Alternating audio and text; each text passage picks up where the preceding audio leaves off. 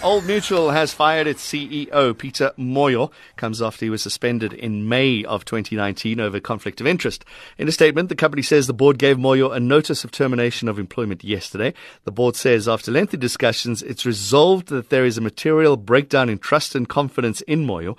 For more on this, we're joined on the line by attorney at TGR Attorneys, Matodzi Ratshimbilani. Thanks very much for joining us, uh, Matodzi. What, give us a little bit of background here. What happened? Good afternoon, Jon and the listeners. Uh, the background, as I have it, you know, I pick it up from the Old Mutual SENS announcement, and um, the announcement says that uh, whereas Mr. Moyo declared his shareholding in NMT, which is his own uh, company, when he joined Old Mutual, uh, Old Mutual also holds uh, preference shares in uh, NMT, which, as you may know, you know, typically this is what investment companies do when they advance debt to the companies. In some cases, they take them in the form of preference shares. Now, as the announcement stated, what apparently happened is that, um, you know, NMT, which the meeting of which was chaired by Mr. Moyo, declared uh, dividends to its uh, ordinary shareholders, including Mr. Moyo. And according to the old mutual statement, uh, this was done in in contravention of a prevailing preference share agreement between Old Mutual and NMT. So, as you would know, you know, a holder of preference shares in a company get preference when dividend is paid, and uh, it seems that uh, Old Mutual is uh, the fact that uh, NMT, in contravention of the agreement, you know, did not pay them the preference shares. Uh, and of course, you know, this meeting and uh, NMT shareholders included Mr. Moyo, who happened to be, you know, the CEO of Old Mutual, I suppose, until yesterday. Uh, and and I think this appears to be where the, the issue of conflict comes up. It's a reasonably complicated thing, but uh, it sounds like it's got more to do with the contravention of this uh, prevailing agreement. Could the board of Old Mutual not have seen this coming?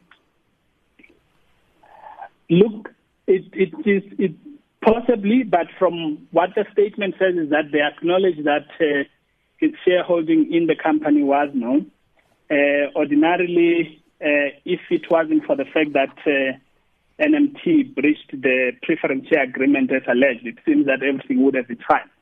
The problem is that uh, you know there was a breach of an existing agreement okay. which uh, short-changed Old Mutual, and uh, you know Mr. Moyo happened to have been a party to that. Okay, well, I don't understand what you mean by short-changed uh, Old Mutual.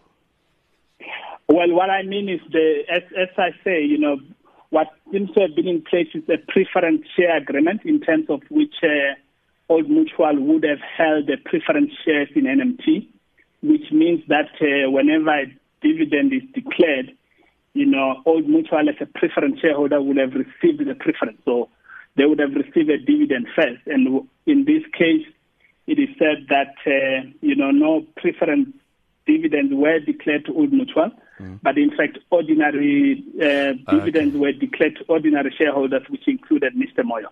So, in the normal course, if the agreement was valid, Old Mutual would have re- will have received uh, a payment before any of the shareholders could right. have receive the payment. Okay, makes sense to me now. Is there more recourse to Mr. Moyo now? Is this, uh, for lack of a better word, a type of theft? Look, I mean, I wouldn't, I wouldn't call it that. It, it, it, at best, I think it's a contractual dispute. Mm-hmm. Of course, Mr. Moyo has rights as an employee. You know, he can challenge the process on how his removal was done. Uh, but also, I would imagine uh, Old Mutual will be entitled as uh, shareholder, as a preference shareholder, to enforce its rights in terms of the agreement. So there's nothing, you know, that we've had so far. But uh, legally, if if they are confident about the terms of the agreement in place between them and NMT, they should be able to pursue that. As for Mr. Moyo as an employee, you know, I imagine he can always challenge the process if he feels aggrieved. Attorney at TGR Attorneys, Matodzi Ratshimbilani, thanks very much for joining.